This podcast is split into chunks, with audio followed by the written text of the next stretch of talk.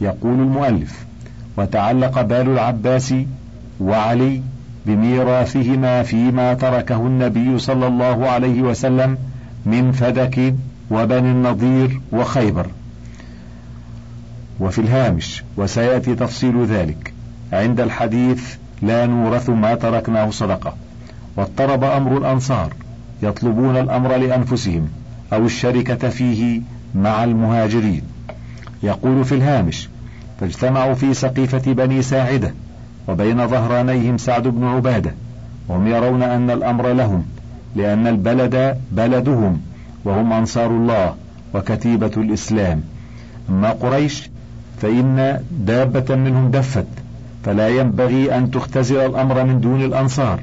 وقال خطيب منهم وهو الحباب بن المنذر أنا جذيلها المحكك وعذيقها المرجب. منا أمير ومنكم أمير. وجذيلها المحكك هو أصل شجرتها الذي تتحكك به الإبل وعذيقها المرجب نخلتها التي دعمت ببناء أو بخشب لكثرة حملها. ومع ذلك فقد كان رجل من الأنصار وهو بشير بن سعد الخزرجي والد النعمان بن بشير يسابق عمر إلى مبايعة أبي بكر. وقبيل ذلك كان في السقيفة الرجلان الصالحان ويم بن ساعدة الأوسي ومعن بن عدي حليف الأنصار. ولم تعجبهما هذه النزعة من الأنصار فخرجا وهما يريان أن يقضي المهاجرون أمرهم غير ملتفتين إلى أحد. لكن حكمة أبي بكر ونور الإيمان الذي ملأ قلبه كان أبعد مدى وأحكم تدبيرا لهذه الملة في أعظم نوازلها. ونعود بعد ذلك إلى الأصل يقول المؤلف وانقطعت قلوب الجيش الذي كان قد برز مع أسامة بن زيد بالجرف وفي الهامش كان هذا الجيش سبعمائة والأمير عليهم أسامة بن زيد. وكان قد ندبهم رسول الله صلى الله عليه وسلم للمسير إلى تخوم البلقاء في شرق الأردن. حيث قتل زيد بن حارثة وجعفر بن أبي طالب وابن رواحة ولما انتقل صلى الله عليه وسلم إلى الرفيق الأعلى أشار كثير من الصحابة ومنهم عمر ألا ينفذ الصديق هذا الجيش لما وقع من الاضطراب في الناس ولا سيما في القبائل.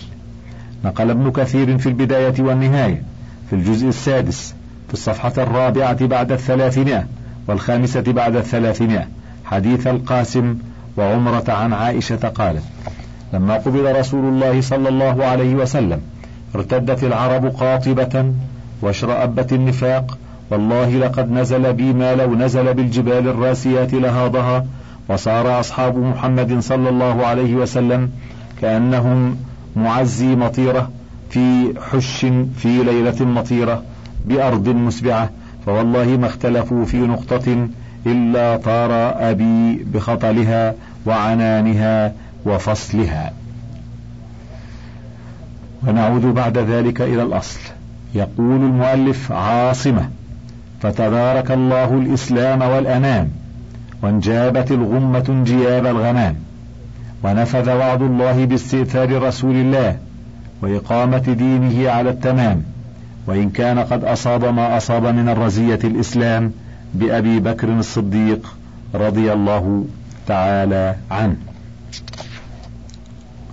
وكان إذ مات النبي صلى الله عليه وسلم غائبا في ماله بالسنح. وفي الهامش في البداية والنهاية للحافظ ابن كثير في الجزء الخامس في الصفحة الرابعة والأربعين بعد المائتين كان الصديق قد صلى بالمسلمين صلاة الصبح. وكان إذ ذاك قد أفاق رسول الله صلى الله عليه وسلم إفاقة من غمرة ما كان فيه من الوجع. وكشف سترة الحجرة ونظر إلى المسلمين وهم صفوف في الصلاة خلف أبي بكر فأعجبه ذلك وتبسم صلى الله عليه وسلم حتى هم المسلمون أن يتركوا ما هم فيه من الصلاة لفرحهم به وحتى أراد أبو بكر أن يتأخر ليصل الصف فأشار إليهم صلى الله عليه وسلم أن يمكثوا كما هم. وأرخى الستارة وكان آخر العهد به صلى الله عليه وسلم.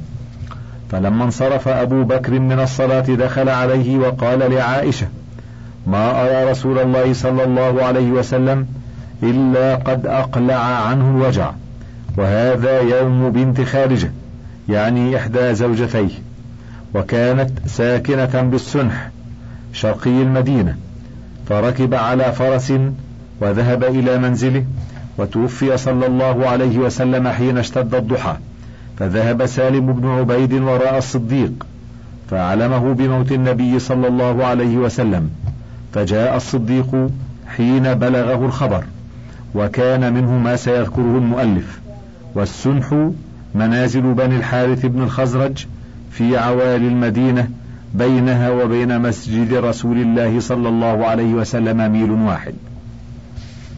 ونعود بعد ذلك إلى الأصل. يقول المؤلف فجاء إلى منزل ابنته عائشة رضي الله عنها وفيه مات النبي صلى الله عليه وسلم فكشف عن وجهه وأكب عليه يقبله وقال بأبي أنت وأمي يا رسول الله طبت حيا وميتا. والله لا يجمع الله عليك الموتتين. أما الموتة الأولى التي كتب الله عليك فقد متها ثم خرج إلى المسجد والناس فيه وعمر يأتي بهجر من القول كما قدمنا فرقي المنبر فحمد الله وأثنى عليه ثم قال أما بعد أيها الناس من كان يعبد محمدا فإن محمدا قد مات ومن كان يعبد الله فإن الله حي لا يموت ثم قرأ. وما محمد إلا رسول قد خلت من قبله الرسل أفإن مات أو قتل انقلبتم على أعقابكم ومن ينقلب على عقبيه فلن يضر الله شيئا وسيجزي الله الشاكرين فخرج الناس يتلونها في سكك المدينة كأنها لم تنزل إلا ذلك اليوم واجتمعت الأنصار في سقيفة بني ساعدة يتشاورون ولا يدرون ما يفعلون وبلغ ذلك المهاجرين فقالوا نرسل إليهم يأتوننا. فقال أبو بكر بل نمشي إليهم. فسار إليهم المهاجرون منهم أبو بكر وعمر وأبو عبيدة فتراجعوا الكلام. فقال بعضهم الأنصار منا أمير ومنكم أمير. وفي الهامش الذي قال ذلك من خطباء الأنصار الحباب بن المنذر وقد تقدم في هامش ثلاثة في الصفحة الأربعين. فقال أبو بكر كلاما كثيرا مصيبا يكثر ويصيب. منه نحن الأمراء وأنتم الوزراء. إن رسول الله صلى الله عليه وسلم قال الأئمة من قريش. وفي الهامش الحديث في مسند الطيالسي برقم ست وعشرين وتسعمائة عن أبي برزة. وبرقم ثلاث وثلاثين وواحد بعد الألفين منه عن أنس وفي كتاب الأحكام من صحيح البخاري في الجزء الثامن. وعن معاوية أنه سمع رسول الله صلى الله عليه وسلم يقول إن هذا الأمر في قريش لا يعاديهم أحد إلا كبه الله على وجهه ما أقاموا الدين. وعن ابن عمر قال رسول الله صلى الله عليه وسلم لا يزال هذا الأمر في قريش ما بقي منهم اثنان وفي مسند الإمام أحمد في الجزء الثالث في الصفحة التاسعة والعشرين بعد المائة في الطبعة الأولى عن أنس بن مالك أن رسول الله صلى الله عليه وسلم قام على باب البيت ونحن فيه فقال الأئمة من قريش إن لهم عليكم حقا. ورواه الإمام أحمد أيضا في المسند في الجزء الثالث في الصفحة الثالثة والثمانين بعد المئة. عن أنس قال كنا في بيت رجل من الأنصار فجاء النبي صلى الله عليه وسلم حتى وقف فأخذ بعضادة الباب فقال الأئمة من قريش ولهم عليكم حق ولكم مثل ذلك. إلى آخره. ورواه الإمام أحمد كذلك في الجزء الرابع في الصفحة الحادية والعشرين بعد الأربعينات في الطبعة الأولى. عن أبي برزة يرفعه إلى النبي صلى الله عليه وسلم قال الأئمة من قريش إذا استرحموا رحموا وإذا عاهدوا وفوا وإذا حكموا عدلوا فمن لم يفعل ذلك منهم فعليه لعنة الله والملائكة والناس أجمعين. ونعود بعد ذلك إلى الأصل. يقول المؤلف إن الله سمانا الصادقين وسماكم المفلحين. وقد أمركم أن تكونوا معنا حيثما كنا. فقال يا أيها الذين آمنوا اتقوا الله وكونوا مع الصادقين.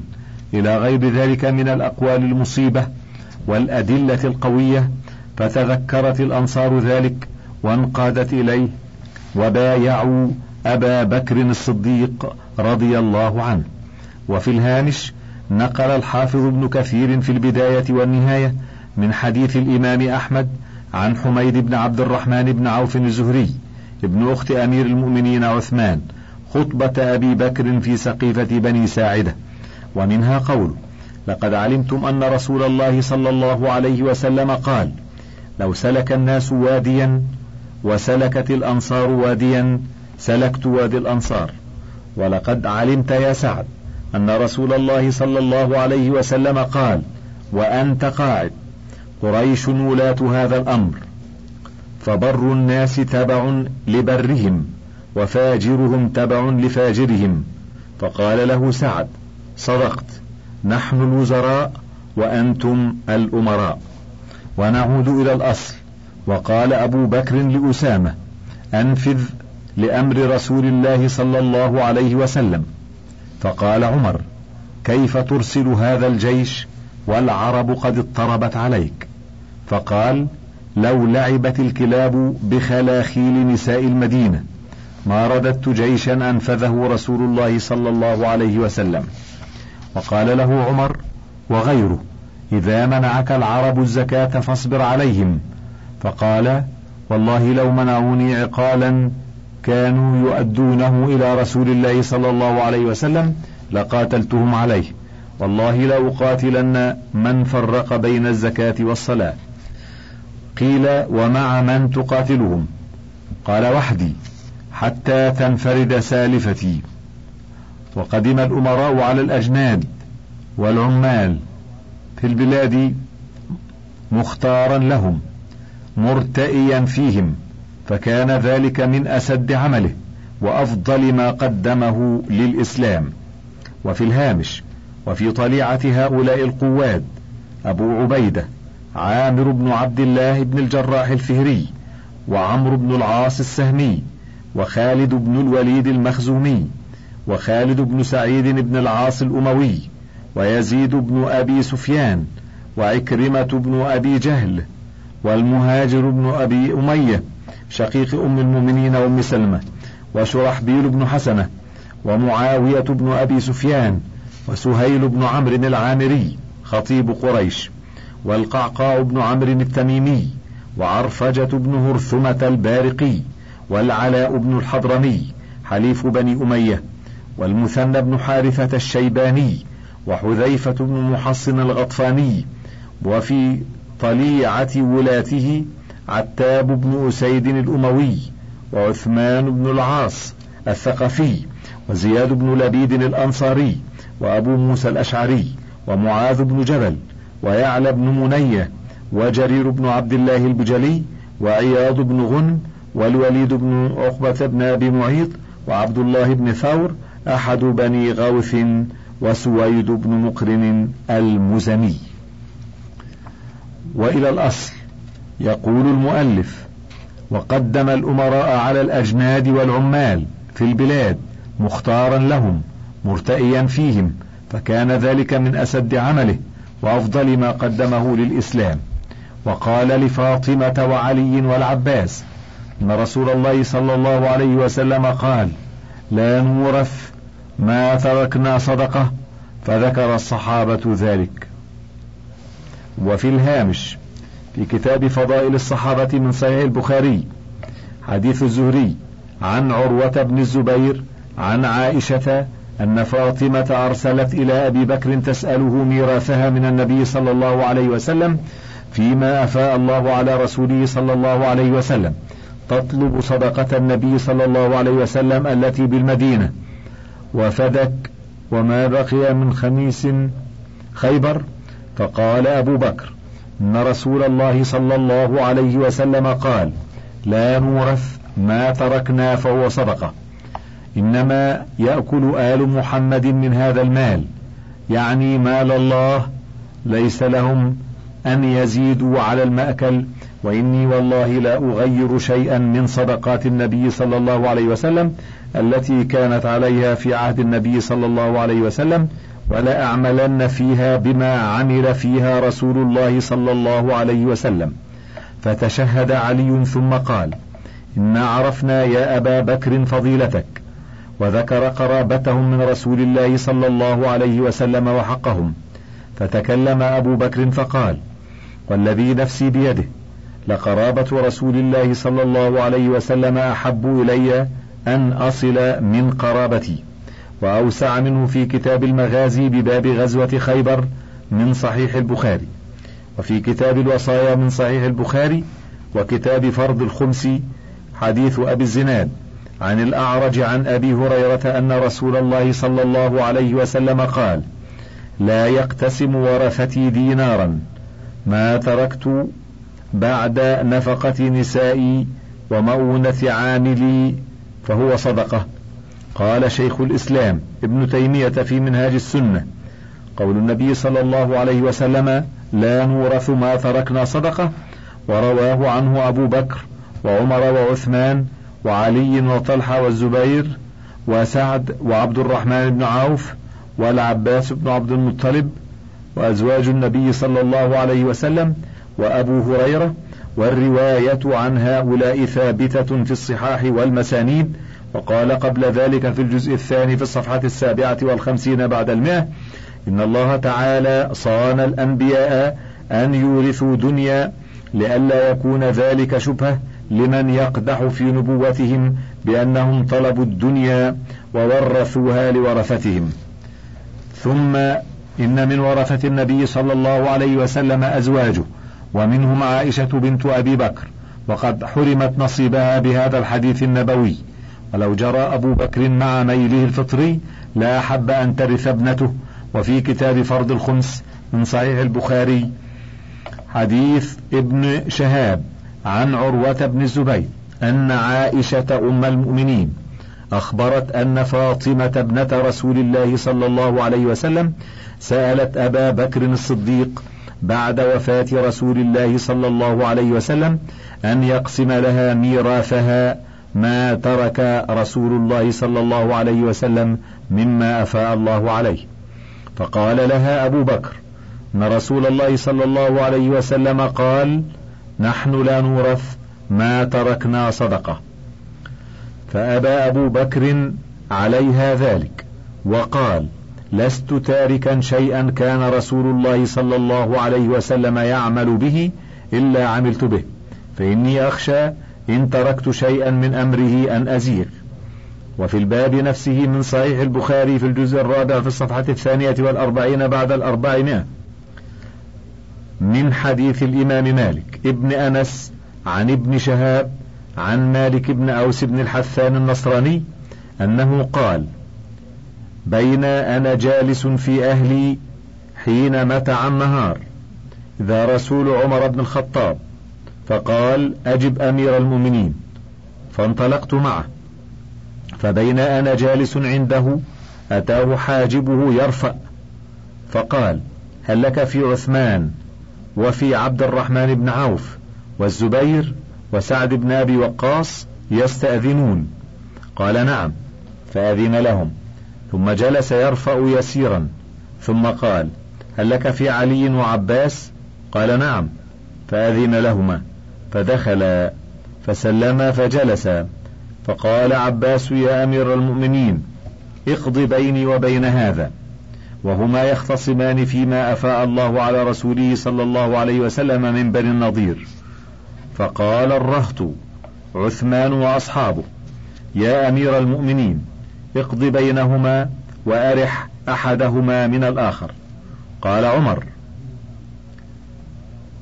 أنشدكم بالله الذي بإذنه تقوم السماء والأرض. هل تعلمون أن رسول الله صلى الله عليه وسلم قال لا نورث ما تركنا صدقة يريد رسول الله صلى الله عليه وسلم نفسه؟ قال الرهط. قد قال ذلك. فأقبل عمر على علي وعباس فقال أنشدكم الله. أتعلمان أن رسول الله صلى الله عليه وسلم قد قال ذلك؟ قال قد قال ذلك. وبعد أن ذكر أنه صلى الله عليه وسلم كان ينفق على أهله سنتهم من هذا المال ثم يجعل ما بقي مجعل مال الله واستشهدهم على ذلك فشهدوا قال ثم توفى الله نبيه صلى الله عليه وسلم فقال أبو بكر أنا ولي رسول الله صلى الله عليه وسلم فقبضها فعمل بما فيها. كما كان يعمل رسول الله صلى الله عليه وسلم. والله يعلم أنه فيها لصادق بار راشد تابع للحق. ثم توفى الله أبا بكر. فكنت أنا ولي وأبي بكر فقبضتها سنتين من إمارتي.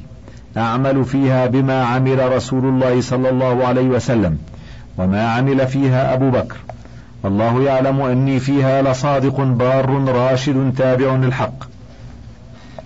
ثم جئتماني تكلماني وكلمتكما واحدة وأمركما واحد. جئتني يا عباس تسألني نصيبك من ابن أخيك. وجاءني هذا يريد عليا يريد نصيب امرأته من أبيها. فقلت لكما إن رسول الله صلى الله عليه وسلم قال لا نورث ما تركنا صدقة. فلما بدا لي أن أدفعه إليكما قلت إن شئتما دفعتها إليكما على أن عليكما عهد الله وميثاقه. لتعملان فيها بما عمل فيها رسول الله صلى الله عليه وسلم وبما عمل فيها أبو بكر وبما عملت فيها منذ وليتها. فقلتما ادفعها إلينا فبذلك دفعتها إليكما. فأنشدكما بالله هل دفعتها إليهما بذلك؟ قال الرهط نعم. ثم أقبل على علي وعباس فقال أنشدكما بالله. هل دفعتها إليكما بذلك؟ قالا نعم. قال أفتلتمسان مني قضاء غير ذلك؟ فوالله الذي بإذنه تقوم السماء والأرض لا أقضي فيها قضاء غير ذلك. فإن عجزتما عنها فادفعاها إلي فإني أكفيكماها. وأورد البخاري حديث مالك بن أوس. هذا في كتاب المغازي من صحيحه من حديث شعيب عن الزهري عن مالك بن أوس وفي كتاب النفقات من صحيحه وفي كتاب الاعتصام بالكتاب والسنة من صحيحه. وانظر كتاب الفرائض من صحيح البخاري ومسند الإمام أحمد. وقد نبه شيخ الإسلام ابن تيمية في منهاج السنة. في الجزء الثالث في الصفحة الثلاثين بعد المئتين إلى أن أبا بكر وعمر أعطيا من مال الله أضعاف هذا الميراث للذين كانوا سيرثونه. قال وإنما أخذ منهم قرية ليست كبيرة لم يأخذ منهم مدينة ولا قرية عظيمة. ثم قال وقد تولى علي بعد ذلك وصارت فدك وغيرها تحت حكمه. ولم يعط لأولاد فاطمة ولا زوجات النبي صلى الله عليه وسلم ولا ولد العباس شيئا من ميراثه. نعود بعد ذلك إلى الأصل. يقول المؤلف وقال سمعته صلى الله عليه وسلم يقول لا يدفن نبي إلا حيث يموت وهو في ذلك كله رابط الجأش ثابت العلم والقدم في الدين وفي الهامش في كتاب الجنائز من موطأ مالك أن مالكا بلغه أن رسول الله صلى الله عليه وسلم توفي يوم الاثنين ودفن يوم الثلاثاء وصلى الناس عليه أفذاذا لا يؤمهم أحد فقال ناس يدفن عند المنبر وقال آخرون يدفن بالبقيع فجاء أبو بكر الصديق فقال سمعت رسول الله صلى الله عليه وسلم يقول ما دفن نبي قط إلا في مكانه الذي توفي فيه. قال الحافظ ابن عبد البر صحيح من وجوه مختلفة وأحاديث شتى جمعها مالك. وفي كتاب الجنائز من جامع الترمذي حديث عائشة لما قبض رسول الله صلى الله عليه وسلم اختلفوا في دفنه. فقال أبو بكر سمعت من رسول الله صلى الله عليه وسلم شيئا ما نسيته. قال ما قبض الله نبيا إلا في الموضع الذي يجب أن يدفن فيه. ادفنوه في موضع فراشه وفي كتاب الجنائز من سنن ابن ماجه. عن ابن عباس لقد اختلف المسلمون في المكان الذي يحفر له فقال قائلون يدفن في مسجده وقال قائلون يدفن مع أصحابه فقال أبو بكر إني سمعت رسول الله صلى الله عليه وسلم يقول ما قبض نبي إلا دفن حيث يقبض ورواه ابن إسحاق في السيرة لابن هشام من حديث عكرمة عن ابن عباس وانظر البداية والنهاية للحافظ ابن كثير في الجزء الخامس في الصفحة السادسة والستين بعد المئتين ونعود بعد ذلك إلى الأصل. يقول المؤلف ثم استخلف عمر فظهرت بركة الإسلام ونفذ الوعد الصادق في الخليفتين وفي الهامش وهو وعد الله عز وجل في سورة النور وعد الله الذين آمنوا منكم وعملوا الصالحات ليستخلفنهم في الأرض كما استخلف الذين من قبلهم وليمكنن لهم دينهم الذي ارتضى لهم وليبدلنهم من بعد خوفهم أمنا. يعبدونني لا يشركون بي شيئا ومن كفر بعد ذلك فأولئك هم الفاسقون. ولقد كان المجتمع الإسلامي بتوجيه هذين الخليفتين.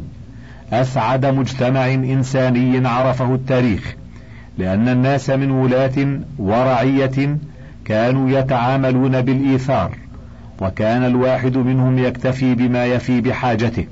ويبذل من ذات نفسه أقصى ما يستطيع أن يستخرج منها من جهد لإقامة الحق في الأرض وتعميم الخير بين الناس. ويلقى الرجل الخير منهم رجلا لا تزال تنزع به نزعات الشر فلا يزال به حتى يخدر عناصر الشر المتوثبة في نفسه ويوقظ ما كمن فيها من عناصر الخير إلى أن يكون من أهل الخير.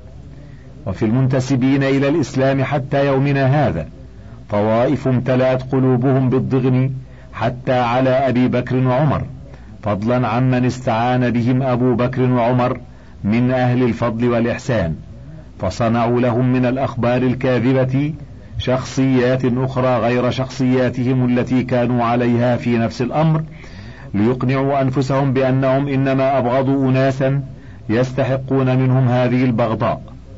ولهذا امتلأ التاريخ الإسلامي بالأكاذيب ولن تتجدد للمسلمين نهضة إلا إذا عرفوا سلفهم على حقيقته واتخذوا منه قدوة لهم ولن يعرفوا سلفهم على حقيقته إلا بتطهير التاريخ الإسلامي مما ألصق به. انتهى الشريط الثاني وللكتاب بقية على الشريط التالي.